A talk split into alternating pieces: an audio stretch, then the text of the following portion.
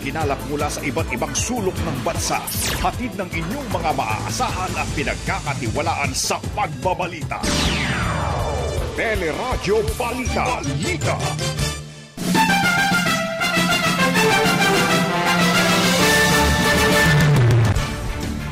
Unang kaso ng BA.4 subvariant na detect naman sa Pinoy na galing sa Middle East.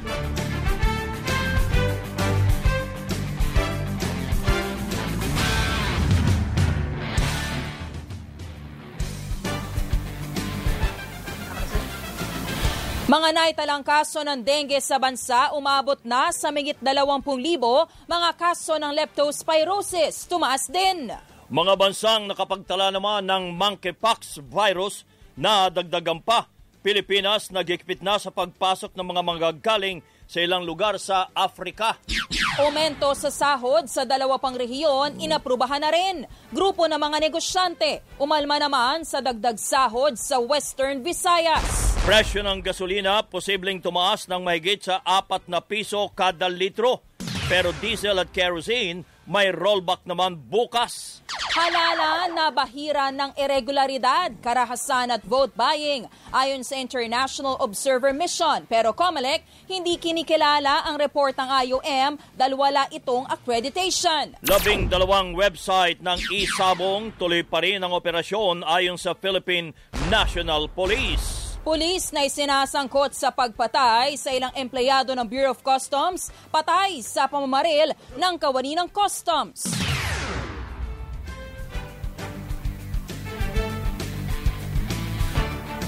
Pulis naman arestado sa bypass operation sa Iloilo City, may 80 milyong pisong halaga na shabu na sabat naman sa Valenzuela. Sa showbiz spotlight, mga kaibigan at kapwa-artista, nagpaabot naman ang pakikiramay sa pamilya ni Susan Roses. Magandang umaga, bayan! Yan po ang ulo ng ating mga nagbabagang balita ngayong araw na lunes, May 23, 2022 at kasama ho natin siyempre pa tuwing umaga ang ating kabalitaan. Ako po si Joyce Balancho. Ako naman po ang inyong kabayan si Nolly Di Castro. Kami po ang magatid sa inyo ng ating mga nagbabagang balita.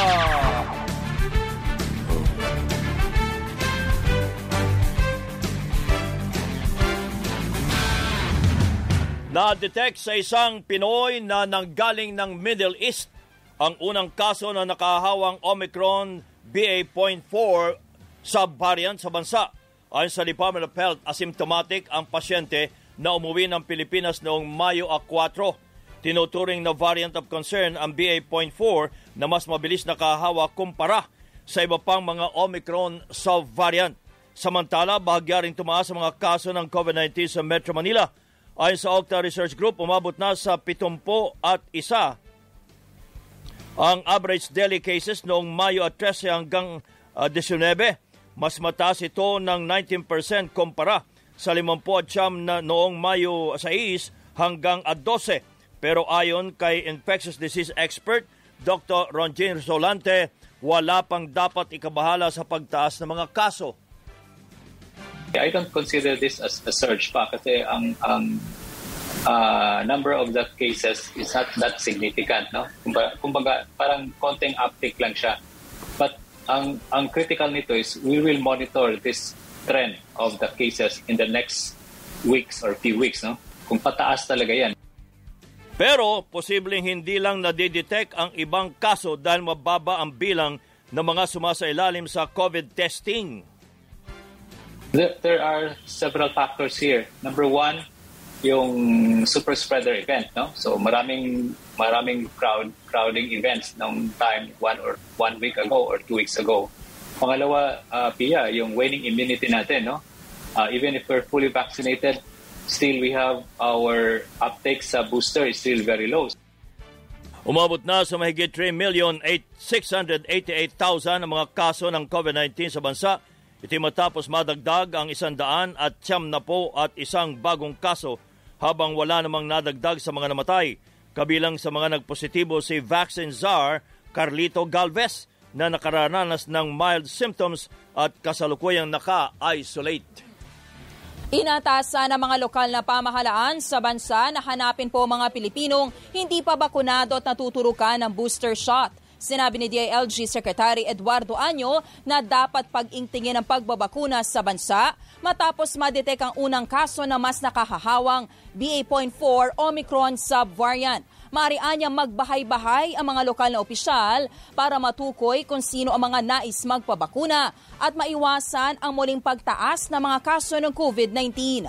Samantala, itinigil na ng Department of Science and Technology ang local clinical trials sa antiparasitic drug na ivermectin bilang gamot laban sa COVID-19. Sinabi ni DOST Secretary Fortunato de la Peña na inirekomenda na ng Department of Health na itigil ang pag-aaral dahil sa mga delay sa pagsusumite ng deliverables tulad ng ivermectin samples at resulta ng pag-aaral hinggil sa benepisyo ng gamot. Nauna nang inihayag ng DOH na hindi epektibo ang ivermectin laban sa COVID-19 pero itinuloy pa rin ng DOST ang clinical trials matapos ang panawagan ng ilang mambabatas kabilang na sina Deputy Speaker Bernadette Herrera at anak kalusugan Representative Mike Defensor. Umabot na sa mahigit 20 at uh, 2,000 ang uh, naitalang kaso ng dengue sa bansa mula Enero hanggang Abril sa tala ng Department of Health 180 at 80 at 6 186 ang namatay sa sakit. Pinakamatinding na apektuhan ang uh, Central Visayas na umabot sa mahigit 3,000 ang naitalang kaso kung saan 31 ang namatay. Malayo ito kumpara sa mahigit 250 kaso noong uh, nakaraang taon. Pinakamaraming kaso ang naitala sa, sa, sa Cebu City na sinundan naman ng Lapu-Lapu City at Mandawi City. Maliban sa dengue, tumaas din ang mga kaso ng leptospirosis sa bansa. 523 ang naitalang kaso noong Enero hanggang Abril kung saan 77 ang namatay. Pinaka-apektado ang Western Visayas na sinundan ng Metro Manila at Cagayan Valley.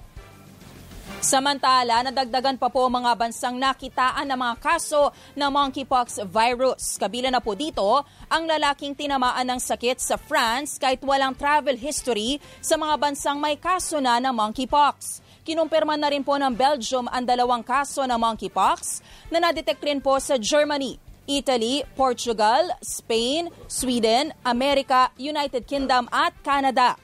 Ayon sa World Health Organization, 80 kaso na ng monkeypox ang naitala sa labing isang mga bansa habang mahigit 50 pang kaso ang iniimbestigahan.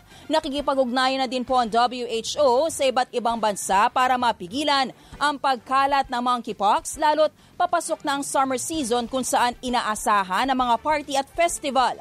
Ayon naman kay Health Secretary Francisco Duque, wala pang kaso ng monkeypox sa Pilipinas pero naghigpit na sa border control ang pamahalaan para matiyak na hindi ito makapapasok sa bansa. Nagbabantay na rin anya ang Bureau of Quarantine, partikular sa mga galing sa ilang bahagi ng Africa.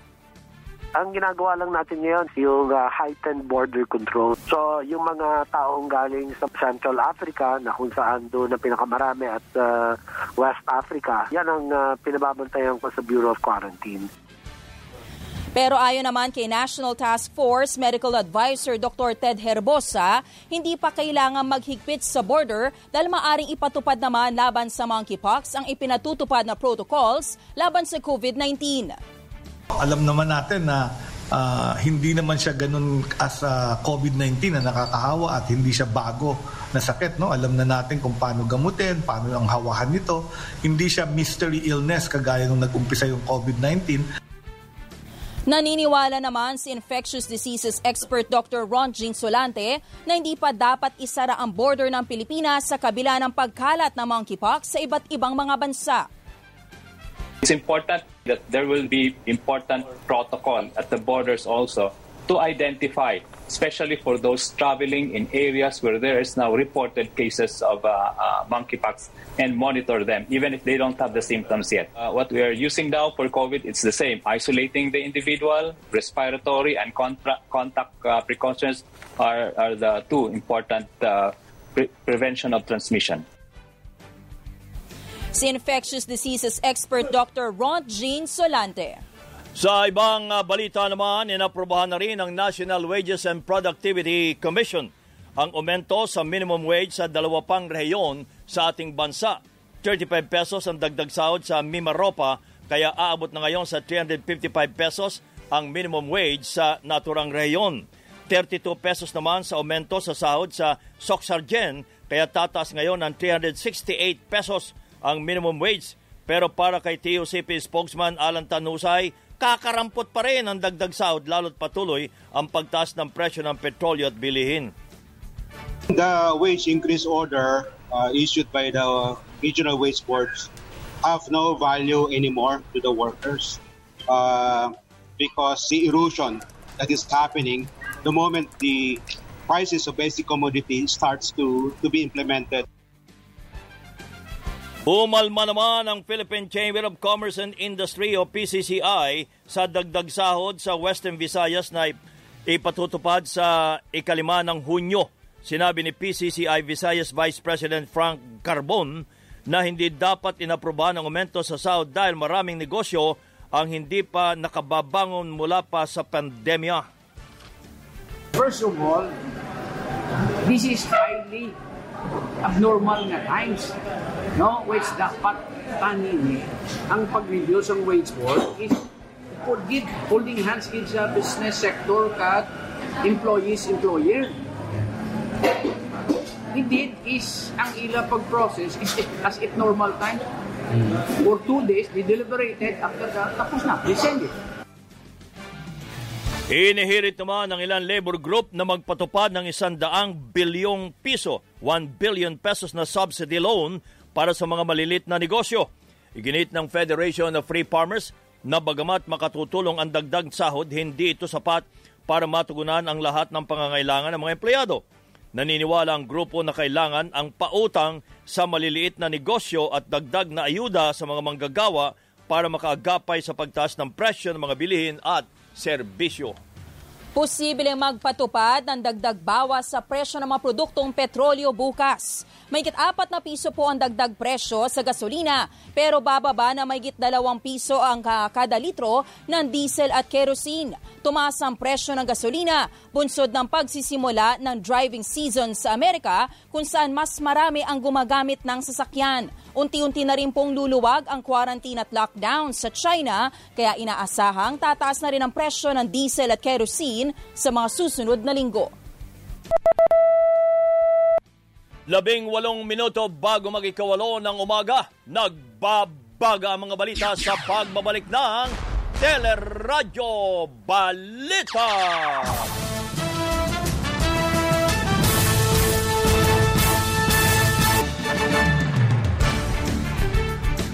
Samantala, nabahiran umano ng irregularidad, karahasan at red tagging ang vote buying ng halalan noong uh, ikasyam ng Mayo. Sa partial report ng International Observers Mission, naobserbahan ng kanilang local partner na kontradaya ang mga insidente kabilang na ang mga karahasan na may kinalaman sa halalan. Our observers and local partners were witness to ongoing violations of the democratic process across the Philippines. They noted problems with respect to political killings, shootings, abductions, death threats, political arrest, harassment and surveillance of candidates and supporters, large-scale web tagging, widespread vote buying, media manipulation and repression, fake news and harassment of journalists by the Marcos campaign. Ayon kay Contradaya Convenor Maria Lourdes Sarabe, umabot sa siyam na libo ang natanggap nilang reklamo na may kaugnayan sa halalan at kabilang dito ang mahigit dalawang libong reklamo ng mga aberya sa mismong araw ng botohan. Voters could be seen waiting in line for VCM replacement, vote counting machine replacement, and SD cards to arrive. In some places, um, some people were line, lining up uh, for more than 12 hours. No? In fact, they were able to cast their ballot the following day. Okay? And some were forced to conduct manual voting in view of uh, machine replacement. Pero ayon kay Comelec Commissioner George Garcia, taliwas ang report sa assessment ng mahigit tatlong daang accredited international observers na sumang-ayon sa integridad ng halalan. Hindi rin naman nag-apply ng accreditation ng International Observers Mission kaya hindi, nito kinik- hindi ito kinikilala ng COMELEC. Iginit niya din ng COMELEC na 99.9% ng tugma ang resulta ng halalan base sa isinagawang random manual audit – Mahigit 730 ballot boxes na ang natatanggap ng COMELEC pero mahigit 100 pa lamang ang natatapos na iproseso. Nilinaw ng COMELEC na training ballots at hindi original ballots ang mga balotang natagpuan sa isang bakanting lote sa Amadeo sa Cavite. Sa panayam ng teleradyo, sinabi po ni COMELEC Commissioner George Garcia na ginamit sa final testing and sealing ang mga balota pero iniimbestigahan na niya kung bakit nakarating sa Cavite ang mga ballot boxes na naka-assign sa Tondo, Maynila. Ang inaalam na lang namin ay kung bakit ba naman nadala nung F2 Logistics o nung aming pong uh, uh, provider kung bakit nadala mula sa Tondo papunta doon sa Cavite at bakit naandun lang sa isang tabi. Yan po yung uh, inaalam na lang natin sa kasalukuyan. Pero as to whether these are uh, original ballots, hindi po, hindi po siya original na balota. Idinagdag pa ni Garcia na may tatlumpong sabina na ang naipalabas hinggil sa mga reklamo ng pamimili ng boto. Ilang kandidato na rin anya ang nagpadala ng sagot o naghain ng counter affidavit. Yun nga yung sinasabi natin na kahit na yan ay nanalo na sa isang issue ng disqualification, uh, halimbawa, uh, kandidato for mayor na disqualify dahil sa issue ng vote buying, na-determine namin talaga na involved sa vote buying, tatanggalin namin yung mayor at ang makakaupo ay ang vice mayor. By succession po kasi ang rule dyan, basta pinag-uusapan ay disqualification. Si COMELEC Commissioner George Garcia. Pinamamadalita na sa Korte Suprema ang desisyon sa petisyong i-disqualifika si dating Senador Ferdinand Marcos Jr. Sa naging panayam ng teleradyo, sinabi ng petitioner na si Attorney Howard Calleja na dapat desisyonan ang petisyon sa usaping legal at hindi dahil sa politika perpetual disqualification sa paghawak sa anumang uh, pwesto sa pamahalaan ang parusa sa mga kandidatong nahatulan ng paglabag sa tax code. It's not the matter of votes, but it's the matter of the rule of law o kung sino talaga yung eligible. Hindi naman porket uh, it is a popular vote because we are saying that uh, no one should be above the law. Para naman kay Philippine Bar Association past President Rico Domingo, dapat desisyonan ng Korte Suprema ang petisyon para mawalang kwestiyon sa pagtakbo sa pagkapangulo ni Marcos Jr. Basta pag sinabi ng Supreme Court na he's not qualified, then he's, he's not qualified. Therefore, his uh, election would be nullified ab initio it is incumbent on the Supreme Court right now to expedite its resolution of these petitions. So that yung anxiety ng mga tao, kung totoo ng totoo ang qualified yung, yung candidate, eh, dapat we settle our minds that ito na ang ating presidente.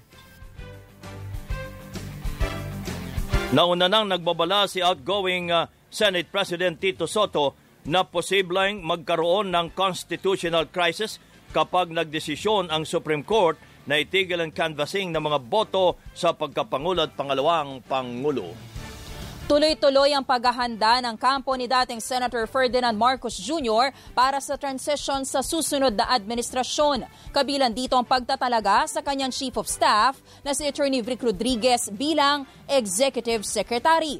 Nauna nang inanunsyo ang pagtatalaga kay Davao City Mayor Sara Duterte bilang Education Secretary at dating MMDA Chairman Benhor Abalos bilang DILG Secretary. Inalok rin si Bienvenido Laguesma bilang Labor Secretary at si tu- uh, Susan Toots Ople bilang kalihim naman ng Department of Migrant Workers. Hindi ito madali dahil kailangan maging masusi ang ating pagkilatis at lalong hindi naman dapat itong minamadali. Pero darating din tayo sa tamang oras na maipapakilala ko na sa inyo sila na isa-isa. Wala namang reaksyon si Marcos Jr. hinggil sa disqualification cases na isinampa laban sa kanya sa Korte Suprema. Dumating na sa batasang pambansa ang anim na raan at walong ballot boxes na naglalaman ng Certificate of Canvass at Election Returns para sa pagkapangulo at pangalawang pangulo. Bandang alas 5 kaninang madaling araw, dumating sa gusali ng batasang pambansang ballot boxes na inetid ng military trucks mula Senado.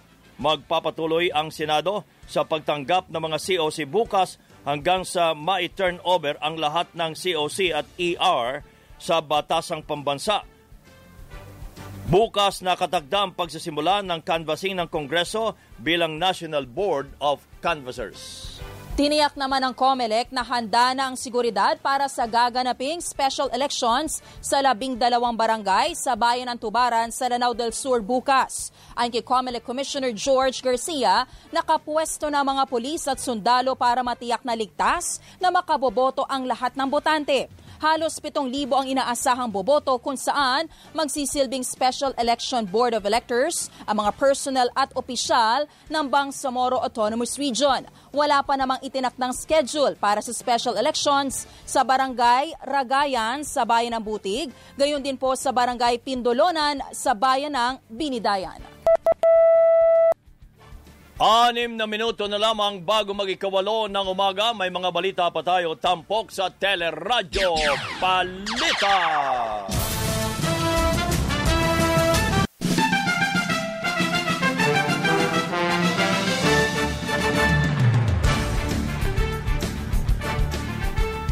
Posible na muling ipagpaliban ang uh, nakatagdang barangay at sangguniang uh, kabataan election o SK sa Disyembre. Sinabi ni Leyte Congressman Martin Romualdez na isa sa pag, uh, ang pagpapaliban sa barangay at SK elections sa magiging prioridad sa pagbubukas ng 19 Congress sa July. Magbibigay daan din anya ito para mapa- makapaglaan ng mahigit 8 bilyong pisong pondo sa isang bagong economic stimulus package na pakikinabangan ng mga apektado sa pandemya. Bagamat hindi pa naluluklok si House Speaker bilang House Speaker, si Romualdez, inilatag na niya ang ilan sa priority measures ng susunod na House of Representatives. Hinimok ang mga Pilipino na maging mapagmatsyag at labanan ang posibleng authoritarian na pamamahala kapag formal nang umupo bilang Pangulo si dating Senator Ferdinand Marcos Jr. Ayon kay UP Professor Emeritus Butch Dalisay, dapat bantayan ng mga Pilipino ang pagbabalik sa kapangyarihan ng mga Marcos para hindi na maulit ang mga pang-aabuso. Ang nasabing formulaan niya ang nagresulta sa paghihirap ng mga Pilipino gaya ng pagpapatahimik sa oposisyon at pagtatago ng pera sa offshore bank accounts. Hinimok din po ni Dalisay ang mga kabataan na maging responsable at aktibo sa pagpapanagot sa mga opisyal ng pamahalaan na madadawit sa isyu ng katiwalian at pang-abuso. Tuloy pa rin ang operasyon ng labing dalawang website ng e-sabong sa kabila ng kautusan ni Pangulong Duterte na itigil ang lahat ng online sabong sa bansa. Sinabi ni PMP Anti-Cybercrime Group Public Information Office Head Michelle Sabino na dalawa sa mga website ang nakarehistro pa sa PAGCOR habang sampo ang illegal ang operasyon. Dina-download umano ang application para sa mga website sa halagang 100 piso at maaari nang tumaya sa ilang online games kabilang na ang e-sabong. Ayon pa kay Sabino, cryptocurrencies o online ang pagtaya din para hindi na kailangan dumaan sa bangko. Nauna nang inatasan ng DILG ang PMP na hanapin at kasuhan ang mga sangkot sa ilegal na operasyon ng e-sabong. Ikinabahala ng pamunuan ng University of the Philippines Mindanao ang mistulang red tagging sa kanilang campus. Ito ay matapos lumabas sa artikulo ng Philippine News Agency ang pahayag na nagpakilala ang alumni ng uh, universidad na si Choyax Kagape na sinabing aktibo umano ang recruitment ng New People's Army sa UP Mindanao campus. Nirepost din po ng National Security Council of the Philippines sa kanilang Facebook page ang nasabing artikulo. Ayon naman kay UP Mindanao Chancellor Lair Ani Morao, nagdulot ng takot sa mga estudyante at personnel ng uh, UP campus ang mga alegasyon dahil sa mga insidente ng harassment kasunod ng pagkakalathala ng nasabing artikulo handaan niya ang universidad na magsampa ng reklamo bilang proteksyon sa mga estudyante ng university. Nauna nang inakusahan ni dating NTF-LCAC spokesperson Antonio Parladi Jr. ang ilang universidad at kolehiyo sa bansa na pugad umano ng recruitment ng New People's Army. Patay ang Police Quezon City na isinasangkot sa Pomaril sa mga tauhan naman ng Bureau of Customs matapos barilin ng kawani ng uh, customs sa port area Maynila. Nakilala ang biktima na si Police Executive Master Sergeant Celidonio Kaunsiran Jr. na nakatalaga sa QCPD headquarters sa Campo Karingal. Sa incident report ng Customs, unang namataan ang biktima habang nag-iikot sa port area na armado ng baril. Dahil dito, inimbestigan siya sa tanggapan ng Customs para sa investigasyon pero tinangka umunong agawin ang baril ni Special Agent 1 Jovan Lugto. Dead on arrival sa ospital si Kaunsiran dahil sa tinamong tama ng bala sa dibdib at saka sa ulo. Ayon sa Customs Intelligence and Investigation Services, Suspect din si Kaunsiran sa pagtatapo ng granada at pagpatay sa mga kawani ng customs. Magsasagawa naman ng sariling investigasyon ng QCPD. Habang sa Iloilo City naman, arestado ang isang pulis sa buy-bust operation sa Molo. Dinampot ang suspect na may ranggong staff sergeant matapos magbenta ng shabu na nagkakahalaga ng 5,000 piso sa barangay North Fundidor. Nasabat sa kanya ang nasa 17 sachet ng shabu na nagkakahalaga ng halos 400,000 piso. Nadiskubreng matanggal o matagal nang sangkot sa ilegal na droga ang uh, suspect na nakatalaga sa Regional Police Drug Enforcement Unit. Sa Valenzuela, may git sa 80 milyong pisong halaga ng shabu ang nasabat naman sa isang bypass operation sa Maisan Road. Naresto ang tatlong suspect na sina Joseph Malasaga, RJ Nabenya at Nolan Julia. Labing dalawang kilo ng shabu ang nasamsam sa mga suspect na maharap sa mga kasong paglabag sa ilalim ng Comprehensive Dangerous Drugs Act. Sa Capiz, patay ang tatlong menor de edad matapos mabangga ng kotse ang sinasakyang motorsiklo sa bayan ng Dumaraw. Sa investigasyon, palikusan na ang motorsiklo ng mga biktima ng mabangga ng kotse. Dinala pa sa ospital ang mga biktima pero idineklarang dead on arrival. Naaresto naman ang driver ng kotse pero wala pang desisyon ang pamilya ng mga biktima kung magsasampa sila ng kaso. Spotlight. Good morning, Miss Geniel Krishnan. Good morning. Good morning sa inyo kabayan at Joyce. Sa ating showbiz spotlight, dinagsahan ng mga taga-suporta at katrabaho ang public viewing sa burol ng yumaang Queen of Philippine Movies na si Susan Roses. Bumuhos din ang pakikiramay ng maraming celebrities tulad ni Coco Martin na nagpasalamat sa biyaya at paggabay sa kanya ng batikang aktres. Ikinalungkot naman ni Judy Ann Santos ang pagpanaw ni Roses at nangakong ipapasa sa kabataan sa industriya ang mga natutunang aral. Nagbalik tanaw naman si Julia Montes sa mga sulat na ipinapadala sa kanya noong nabubuhay pa si Roses. Sa isang pahayag, nakiramay din ng ABS-CBN sa pagpanaw ng Queen of Philippine Movies na pinaguhugutan ng inspirasyon at lakas habang pinagsisilbihan ng mga Pilipino. Patuloy na bibigyang pugay ng Kapamilya Network ang kanyang pamana bilang reyna ng pelikulang Pilipino at bilang isa sa minamahal na haligi ng industriya. Biyernes ng gabi nang mamaalam ang batikang aktres sa cardio cardiopulmonary arrest.